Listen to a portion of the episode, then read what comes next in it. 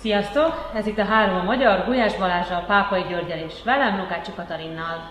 És a tizenegyedik adásban a ráadás vendégünk Vona Gábor, a Jobbik Sziasztok. volt elnöke, országgyűlési képviselő. Most nem is tudom, hogy kell téged megszólítani, Gábor. Gábor. Gábor. A vlogger úr az még nem. Vlogger úr, nem, nem hiszem, hogy létezik ilyen megszólítás. Ö, igazából... Hogy, hogy telt a nyarad? Bocsánat. Azt akartam ja. megkérdezni. Hát az Origó szerint csupa luxus övet körül a nyáron. Volt Ezzel szemben az igazság az, amit majd három hónap múlva látni fogunk a magyar időkben, hogy valótlanul tájékoztatták a közvéleményt, de nagyon jól telt a, a nyár. Sokat voltam a családdal, amivel az, amire azért az elmúlt időszakban nem sok lehetőségem volt. Tehát az elmúlt húsz évet politikában töltöttem, pártpolitikában nagyobb részt, meg országgyűlésben is, és hát nem, nem, nem sok időm volt a családra, most ezt igyekeztem amennyire lehetett pótolni a nyáron. És uh, igazából azt akarom megkérdezni, hogy mi a mesterterv, hogy egy ilyen túlnyitott kérdést tegyek föl. Tehát uh, most el, elkezdtél, ezt talán mindenki tudja az országban, elkezdtél egy vlogot, egy videóblogot uh, indítottál, aminek már talán két-három adása is volt. Három. Mi a célod ezzel, vagy mi a mesterterv? Tehát ho, hova jut el ez a dolog? Már amennyit elmondasz belőle, de majd megpróbáljuk kiszedni belőle. Hmm. Hmm. Semmit nem fogok elmondani a mestertervről. Bár itt is de ér, van a... mesterterv. Itt, Kiderült, hogy van mesterterv. Itt, itt is ajánlom mindenki figyelmébe a kormány sajtót. Ugye általában az Európai Parlamentben készülök Jobbik el em pé színekben, ami szintén nem igaz. De azért mondok viccet félretéve, tehát én azt gondolom, hogy amit most csinálok, az, az valahol egy, számomra is egy nagyon nagy kísérlet. Hogy a pártpolitika után egy korábbi pártpolitikai vezető képes-e és lehet-e és tud-e társadalmilag hasznos tevékenységet végezni. És itt a vloggerség az, az nagyon, hogy mondjam, tehát az elmúlt hetekben körülöttem, hogy a vlogról szólt minden, pedig a vlog az egy eszköz. Tehát, hogy én nekem nem öncél a vlog, az egy eszköz arra, hogy ezt a feladatot ellássam. És hogyha mondjuk nagyon-nagyon távoli célokat meg kell fogalmazni, akkor amiért én dolgozni szeretnék, mint egy apró kis porszem, a hatalmas cél az egy második reformkor, ugyanis szerintem erre van szüksége Magyarországnak. Van egy másik feudalizmus, és most ezt a másik feudalizmust egy második reformkorral kell szerintem majd... De mikor jutunk el? A második reformkorig? Tehát időben kérdezik. Minél hamarabb elkezdjük, én, min, minél hamarabb elkezdjük, annál hamarabb. Mm. Ezt azért is jó szerintem, hogy mondod, mert eléggé vegyes értelmezéseket lehet ezzel kapcsolatban olvasni, hallani, hogy te most a vloggerséget választottad. Vannak, akik azt mondják, és van egy ilyen olvasata is a dolognak, hogy te voltál az a pártpolitikus, aki valóban levonta a konzekvenciákat, és tartotta magát az ígéretéhez, hogy lemond, hogyha nem sikerül a Fideszt legyőznie. Mások meg egyfajta cserbenhagyásként élik meg azt, hogy te kivonultál innen, és nem a barikádokon küzdesz, hanem az interneten vitézkedsz. De hát hozzászoktam már politikusként is, hogy az embereknek a, a véleménye egy-egy lépésről nagyon meg, megoszlik, és most ez most is így van. Tehát én nem, nem tudok mindenkinek a kedvébe járni, nem tudok mindenkinek, mindenkinek, mindenki számára úgy tenni, hogy az számára elfogadható legyen, vagy jó legyen. Én most azt teszem, mint ahogy eddig is, amiben hiszek. Én abban hiszek, hogy ebben a szituációban nekem ez a dolgom, vagy ez a feladatom. És egyébként hozzáteszem, hogy én nem szeretném ezzel a pártpolitikának a lényegét, vagy a fontosságát kidobni az ablakon. Tehát én, én, én nagyon becsülöm és nagyon tisztelem azokat a politikusainkat, akik ellenzékben megpróbálnak küzdeni ez ellen a rendszer ellen, de én most nem ezen az úton megyek. Te most még elmondhatjuk rólad, hogy jobbikos vagy? Olyan értelemben igen, hogy én a Jobbiknak továbbra is tagja vagyok, és tagja is szeretnék maradni. De miben veszel részt? Tehát ilyen alapszervezeti gyűléseken ott vagy és hozzászólsz, vagy ennél azért több a szereped? Hát most lényegében azon kívül, hogy tag vagyok, lényegében ebben kimerül az én szerepem. Ahogy, mivel egy másik úton indultam el, ezért nem, nem hiszem, hogy nekem a jelen pillanatban akár hiteles volna, akár célszerű volna pártpolitikával túlságosan mélyen foglalkoznom. Úgyhogy én, én most hagyom, hogy az új vezetés, akiket egyébként én nagyon kedvelek emberileg, és látom, hogy mennyire nehéz helyzetben vannak politikailag, hagyom, hogy ők megmutassák önmagukat. Mit üzensz azoknak, akik azt mondják, hogy Vona Gábor nélkül a Jobbik az már nem ugyanaz a párt, és nem, nem ugyanaz a politikai szövetség? Ö, ők miben bízzanak? Tehát bízzanak a Jobbikban, vagy bízzanak a, egy olyan ö, reformkor eljövetelében, amikor a huszonegyedik századi pártok ö, összefognak, és annak az élére áll Vona Gábor, hogy egy ilyen, nem túl, illetve túlátlátszó kérdéssel rákérdezek arra, ami, ami izgat. Tehát mi, mi bízzanak-e a Jobbikban, vagy, vagy várjanak arra a bizonyos reformkomra, amit említettél, mi a, mi a, mi a távlat? Mind a kettőt, nem bízzanak a Jobbikban. Ne csak várjanak, hanem tegyenek a reformkorért. Tehát amit én mindenkinek üzenek, magamnak is, meg mindenkinek, hogy, hogy azért tartunk szerintem itt, mert mindenki valaki másra vár. És nagyon kevés a, az emberekben valóban az a fajta polgári öntudat, hogy, hogy akkor teszek én valamit. Ezért az országért, a szűkebb környezetemért, a hazámért, vagy egy-egy ügyért.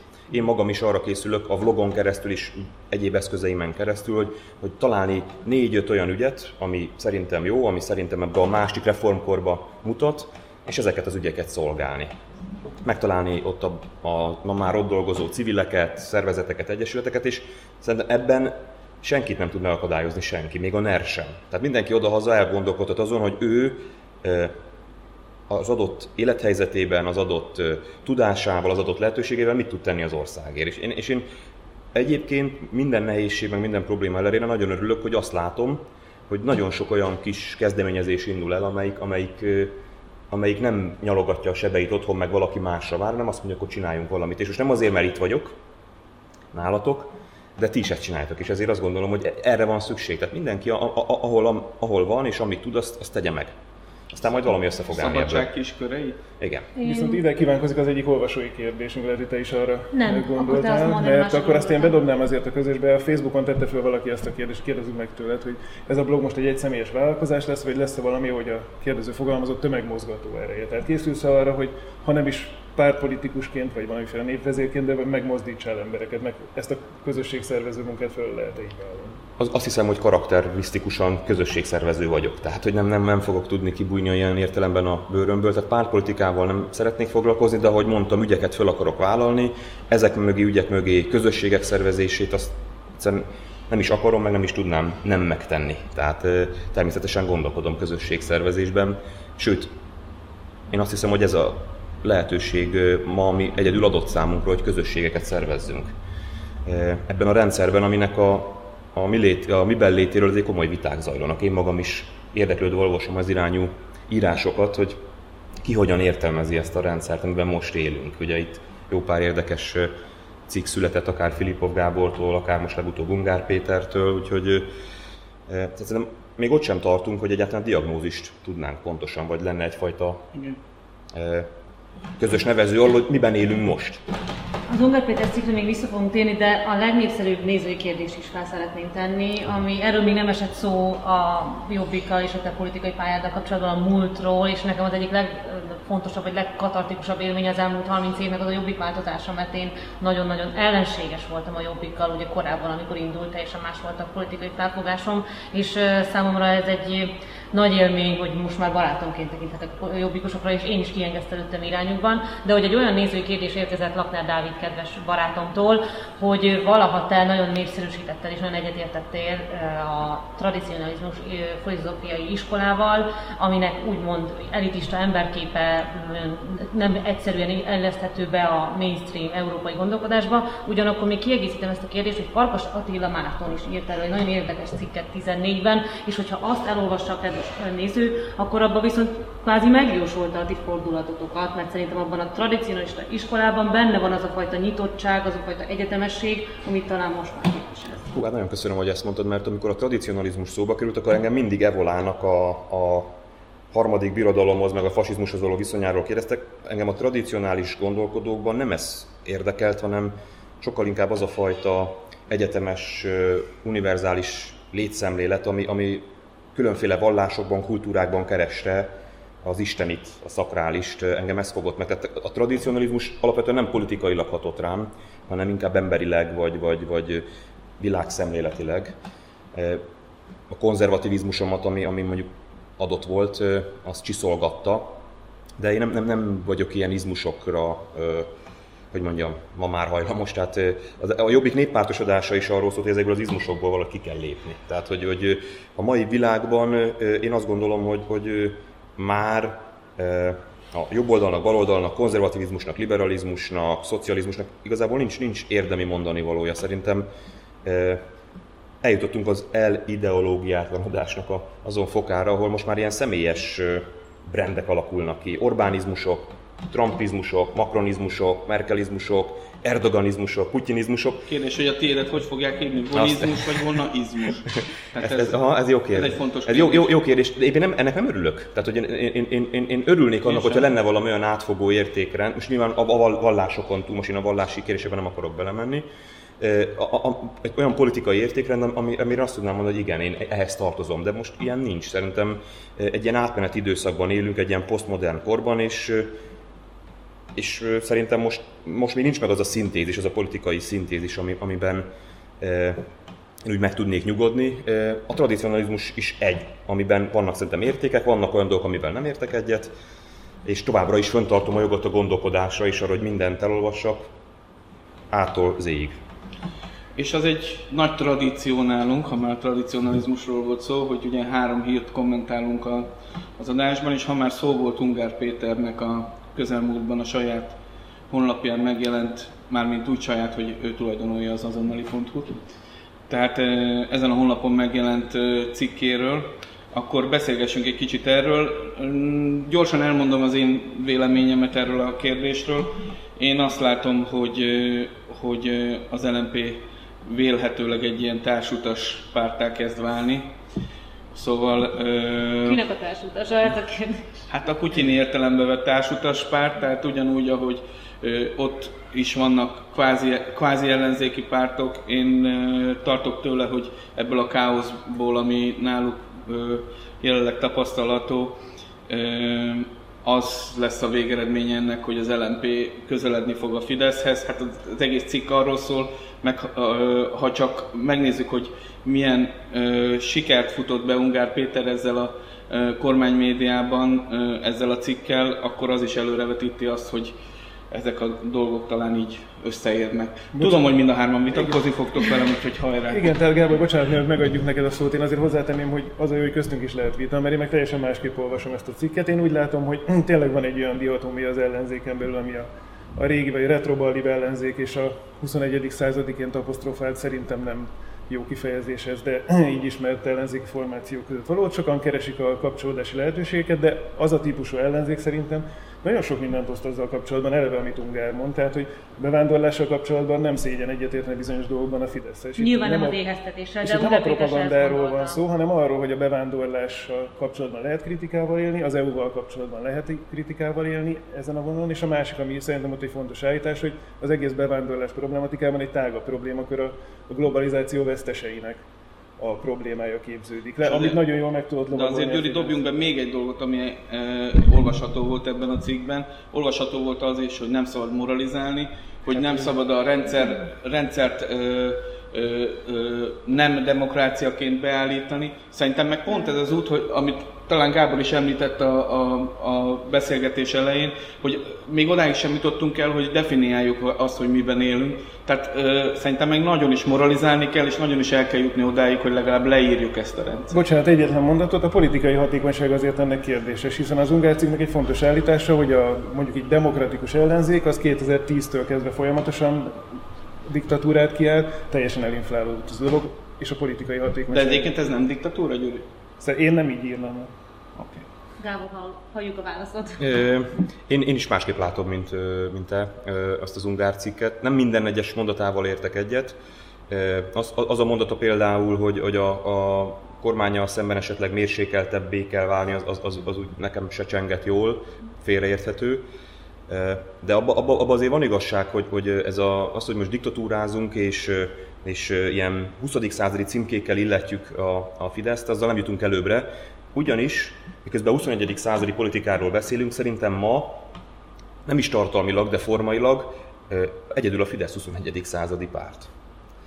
Hát, ezt hogy érted? Úgy, nem tartal, tartalmilag, menthetetlenül huszadik századi, de formailag, és bizonyos értelemben picit ördögi módon értem ezt, Hát a Fidesz használ olyan huszonegyedik századi eszközöket, valószínűleg olyan big data rendszereket, am, am, am, am, am, amikkel kapcsolatban sajtótájékoztatókkal küzdeni, meg sajtóközleményekkel, meg performanszokkal, ez ilyen, ez ilyen kellemes kilencvenes évekbeli hangulat, de, de teljesen esélytelen. Tehát én, én azt látom, hogy, hogy de visszatérve az Ungár cikkre, mert ugye ez volt a, csak itt elkalandoztam egy picit, tehát abban szerintem nagyon nagy igazság van, hogy a, a, az em es zé pé, dé ká vagy a, a, a régi baloldali pártokkal nem lehet mit kezdeni. Én az el em pét nem látom olyan pártnak, mint ami a putyini értelemben vett ellenzék szerepét tölti be. Inkább azt látom, hogy a Fidesz nagyon szeretné ezt. Mind a Jobbik, mind az el em pé kapcsán, hogy lényegében teljes legyen a kép, az összes ellenzéki pártot olyan ember vezesse, akit ő szeretne, és az ő általa megszabott mozgástéren belül, az ő általa megszabott témákban, az ő általa megszabott hangerővel mm. dolgozhasson csak. És lehet, hogy vannak az el em pében olyanok, akik ebben partnerek lennének, de én azért azt látom, hogy az el em pében vannak olyanok, akik, akik valóban egy független el em pét szeretnének, és ezt is vállalom továbbra is. Én a magyar belpolitika és az ellenzék innovációjának továbbra is azt tartanám, hogyha minden nézeteltérés vagy programbeli különbség ellenére a Jobbik, az el em pé, esetleg a Momentum megtalálnák azt a közös nevezőt, amivel nem pártszövetséget hoznának létre, de egy, de egy platformot, ami, ami, ami, ami alternatívát tud mutatni Magyarországnak.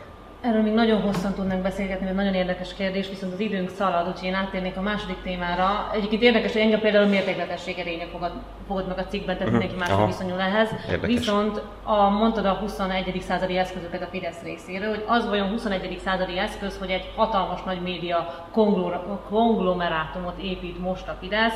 Ugye eddig azt akarta elkerülni, hogy ne legyen megint egy ilyen Simicska renegált huszár, aki kivál és akkor elveszi az összes médiáját, ezért szétdarabolta. Sok fejűvé tette a fideszes médiabirodalmat, de most ezt egybe tereli, hogy ez, ez moderne, vagy ez egy esetleg a sírjátása meg vele a Fidesz médiabirodalmat. És nekem még van egy kicsit a múltba vezető kérdésem is Gáborhoz. Volt megállapodás Simicskával? Simicska és a Jobbik között? És a választások előtt. Ja, nem, nem, nem. A választások után és a választások, tehát ilyen könnyű a kérdés, mert sem a választások előtt, sem a választások után nem volt.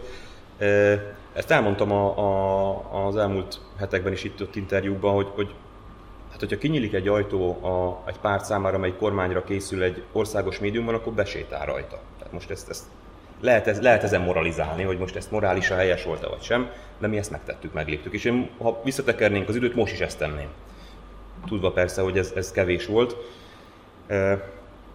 Azt gondolom, hogy ez a média koncentráció, ez a rendszer szempontjából teljesen logikus. Tehát ez engem nem lepett meg, szerintem benneteket se. Tehát azért úgy nem dobtunk egy hátost, hogy úristen, ez hogy, hogy történhet meg. Tulajdonképpen, bocsánat, szóval nagyon nehéz már olyan hírt találni, mint dobnánk egy hátost. Igen, mondjuk ez is igaz. Az elmúlt években annyiszor éltük át azt, hogy ezt úgysem csinálják, meg is megcsinálták. Vagy naponta kellene hátast dobálni. Hát igen, igen, de az ember azt nem szereti. Föl se kellene hátáról az ember. Igen. Úgyhogy én ezt szerintem teljesen logikus a lépés a részükről, de nem huszonegyedik századi. Tehát az, az, az a fajta média, média birodalom, amit most ők kezükben tartanak és koncentrálnak, azért nem a, huszadik, nem a huszonegyedik század. A kérdés az, hogy a Fidesz mit tud kezdeni az online térben. Szerintem ez a nagy kérdés. Ott, ott, ott van a huszonegyedik század, és hát biztos ott is dolgoznak. Mondjuk ott a trollhadsereggel sokra megy, sajnos. Igen. Hát egyébként ez a nagy kérdés, hogy, hogy, hogy ezzel a fake news, troll hadsereg, huszonegyedik századi formával, küzdelemi formával mit lehet kezdeni? Tehát, hogy ezzel szemben ö, ö, mi a jó ö, polgári, ö, de hatékony politikai válasz? Hát én azt gondolom, hogy talán a humor egyébként. Igen. Gyuri? Ha már a humornál tartottunk, akkor irány tekintesz. Most én egy humoros átkötéssel akkor szolgálhatnék, de most nem fogok. Lépjünk át az utolsó témánkra, és szerintem arról is tudunk még beszélni. A miniszterelnök elment vakációra, ezt szépen hosszan előkészítette egy huszonegyedik századi felületen. Majd utána, amikor visszatért, akkor egy kis időre... Már az kicsit a huszadik századilag sikerült ott a... a hát a vakáció felirása a táblára. Ez csak az én. Viszont amint visszatért a vakációra, egy szép kellemes illiberális turnéra indult. Először Matteo Salvinival találkozott az olasz miniszterelnök helyettese és belügyminiszterre, és utána ott van a listán Putyin, Erdogán és hasonló találkozások várható. Beszéljünk egy kicsit először erről a Salvini találkozásról. Erre majd nincs mondanék egy-két dolgot, de már is látszik, hogy itt az európai politika a tematizálás egy fontos kérdés, hiszen már Macront is sikerült bevonni a játékba. Hova vezet vajon ez az Orbáni taktika?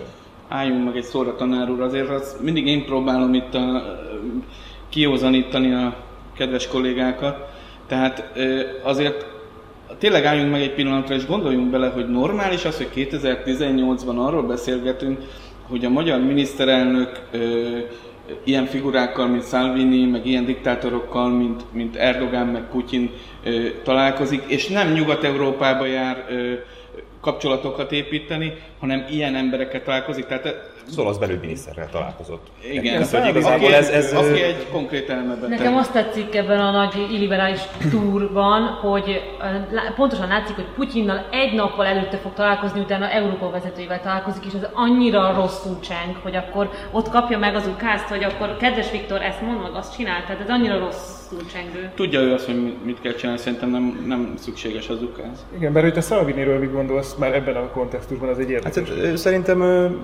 viszonylag világos, Orbán Viktor elkezdte építeni a maga európai networkjét, látván, hogy a néppártban azért kétesélyes a helyzete, sőt, inkább, egyre, egyre inkább úgy tűnik, hogy egyesélyes a, a távozása a Fidesznek és Orbánnak a néppártból, és hát kell egy alternatíva, amit majd Magyarországon föl tud mutatni, mint nemzetközi beágyazottságot. Tehát én, én ebbe a nyomvonalba ágyazom be, és ami szerintem nagyon érdekes itt a, a Salvinin túl, hogy azt beszéltük, hogy nem értelmeztük még a, ennek a rendszernek a miben létét, de még a külpolitikai beágyazottságát sem értelmeztük. Tehát szerintem kimondtuk-e azt esetleg, és ha kimondom, akkor igazam van-e, amikor azt mondom, hogy a jelenlegi politikai helyzetben annak nagyon nagy szerepe van, hogy Trump vezette Amerika, Kelet-Közép-Európát, Románia és Lengyelország kivételével átengedte orosz érdekszférára. Tehát ez, ez, ez egy nagyon-nagyon fontos mozzanat, meg akarjuk érteni, hogy Orbán mit miért csinál, és mit miért engedhet meg magának. Vagy például azt is érdemes kimondani, hogy az Európai Unió lényegében papíron létezik. Tehát semmilyen szankciót nem képes végigvinni. Orbán nyilván ezt látta nagyon jól a csúcsokon, látta, hogy mindenki belpolitikai játszmákat játszik ott a, a brüsszeli csúcsokon. Lesz majd egy kis ö, ö, ilyen-olyan fejmosás, de semmi nem fog történni, bármit meg lehet az Európai Unióval csinálni. E, úgyhogy ez, ez, ezeket a dolgokat, tehát szerintem az hogy, az, hogy ma Magyarországon ebben a rendszerben élünk, annak nem csak belpolitikai vagy magyar társadalmi okai vannak, hanem van egy olyan nemzetközi konjunktúra környezet, amiben ezt meg lehetett csinálni. És ez, ez az inga egyébként vissza fog lengeni. É, attól tartok, hogy majd akkor meg egy másik szélsőséges irányba. Tehát most egy ilyen Most egy ilyen konzervatív bosszút élünk nemzetközi szinten, tehát hogy húsz év liberális hegemónia után most a konzervatív elit különféle országokban most bosszút áll a liberalizmuson, azt nem tudja, hogy pontosan mit akar, annyit tud, hogy illiberális. Vagyis nem, és nem kereszténydemokrata, mint az... Ö, hát azt, azt úgy az is felhasználják, még a régi szavazóbázis ilyen-olyan megtartása, meg vagy... Európa felé, igen, igen. Igen, és ez az érdekes, hogy mennyi, hogy mennyi közös van ezekben a politikusokban, vagy mennyi különbség. Ez egy trend. Megnézzük, ez egy meg, trend. Igen, alapvetően igen, de ha megnézzük Orbánt és Salvinit, azért abban van valami tényleg már-már komikus, hogy a magyar miniszterelnök küzd a kvóta ellen, Salvini pedig olasz érdekből adódóan kvóta. De ezek csak felszíni, ezek felszíni. Be, hát pontosan, mert belpolitikai játékot játszik mindenki. De még tegyek hozzá, mit vezet Salvini? Az északi ligát. Miről szól az északi liga? Gyakorlatilag arról, hogy a regionalitás erősödjön a politikában, hogy az északi tartományok önállóbbak legyenek, aki nagyon jól tud persze együttműködni egy olyan miniszterelnökkel, akinek az a lényeg, hogy semmiféle regionális szempont ne érvényesüljön, csak egy központi vezetés, hogy mi történik a vidék Magyarországon, ezt a Kossuth téren döntsék el azok a lobbisták, akik le tudják. De itt most mind a kettő személyt két dolog motiválta, egyrészt egy belpolitikai siker, mind a kettő sikerként tudja felmutatni a másikat a belpolitikai arénában, másrészt meg egy európai szerep. Aztán az is könnyen elképzelhető, hogy ezt az európai szerepet megszerezték, két hét múlva egymásnak ugranak.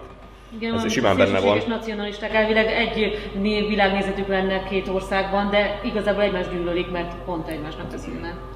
Én egyébként inkább belpolitikai manővernek látom ezt az egész európai ö, ligák ligája ö, próbálkozást, meg, a, meg ugye ami elhangzott Tusnádfürdőn is, tehát szerintem ez inkább belpolitikai érdekeket szolgál, mint, mint az, hogy ő komolyan gondolja azt, hogy ő Európa vezetője lehet, vagy akárcsak, akárcsak azt is, hogy európai ö, parlamentben összehozhat. Nincs Európa, tehát most, bocsánat, abban az értelemben, hogy, tehát, hogy szerintem az orosz-amerikai ö, azt gyanítom, hogy volt valamiféle orosz-amerikai agreement mm. arról, hogy, hogy Európa tökéletes állapotában van most az orosz-amerikai nézőpontból, és nem ezt Orbán Viktor és a kormány belátta, azt is valószínűleg érzékelte, hogy Amerika visszavonta a, a kezeit az ország felől, és most lényegében ebben a mozgástérben tud játszani. A kérdés az inkább, hogy, hogy, hogy, hogy ez az ország és a magyar társadalom számára mondjuk közép vagy hosszú távon konfliktust fog jelenteni. És miközben minden alá van rendben a belpolitikai hatalmi érdeknek, én ott kapcsolódnék hozzá, én nagyon szeretem azt az értelmezést, ami most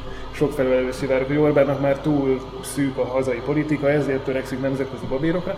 Én ebben nem nagyon hiszek, szerintem nem arról van szó, hogy Orbán Viktor európai politikusak vagy európai jelentőségű politikus akar lenni, hanem itthon kell úgy eladni, mint ha európai jelentőségű. Az, az nem baj, hogy esetleg Európában is erősödik a pozíció, hát, de nem az a cél szerintem sem. Szerintem sem. Alapvetően sok minden beáldozható azért, hogy itt legyen az a kép, hogy ő ott van a porondon. Viszont zseniális átkötésem van, Kati, úgyhogy muszáj okay, elmondanom. Eh, ahogy Orbán Viktor erősödik Európában, úgy erősödött a magyar hang, most már nyolcezer-ötszáz eh, eladott példányszámnál tartanak, úgyhogy gratulálok, sőt, és nagyon köszönjük a bögrét eh, a magyar hangosoknak, és eh, állandó eleme a műsornak, hogy a heti magyar hangot ajánljuk, úgyhogy Kati, átadom a szót. Igen, rögtön azzal kezdem, ami számomra leginkább felkeltett az érdeklődésem. Szuper három interjú fog megjelenni a Magyar Hangban Matteo Gábor színházi rendezővel, de Débányász Gergő és Szőlősi Györgyi volt újságíró kollégákkal is. Débányász Gergő jelenleg is újságíró, tehát nagyon izgalmas lesz az interjú szekciója a Magyar Hangnak, valamint lesz a riport a kínai terjeszkedésről,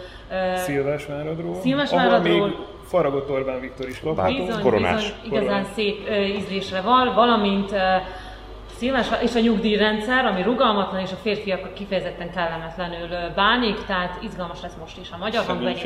Szegény férfiak. Köszönjük szépen, hogy megnéztétek, és köszönjük Gábornak, hogy vállalta. Reméljük, hogy találkozunk jövő héten, ez most egy ilyen vörös farokként maradjon így. Igen, köszönjük, hogy elmondtatok. Sziasztok! Sziasztok! Sziasztok! Vége van a nyárnak, hűvös szerek járnak. És a nyárral vége van a Három a magyar első évadjának is. Nagyon köszönjük a figyelmet. Ígéretünk közhíven nyáron nem műveltük a kertjeinket, hanem belecsaptunk a közélet lecsójába. Az más kérdés, hogy a kertben közben farkasok járnak, de ezzel együtt kell élnünk a következő négy évben. Kati! Igen. Te mondod a végszót. Én mondom a végszót, ami nem tudom, hogy micsoda. Gondolkodunk a folytatásról, majd a fejleményekkel jelentkezünk. Tájékoztatunk benneteket. Addig is sok locsolót. Ja igen, és a fejle... A végszavam az. Nem látszik a pólóm, így nem fogjátok érteni a poénomat. Tedd vagy ne tedd, de ne próbáld.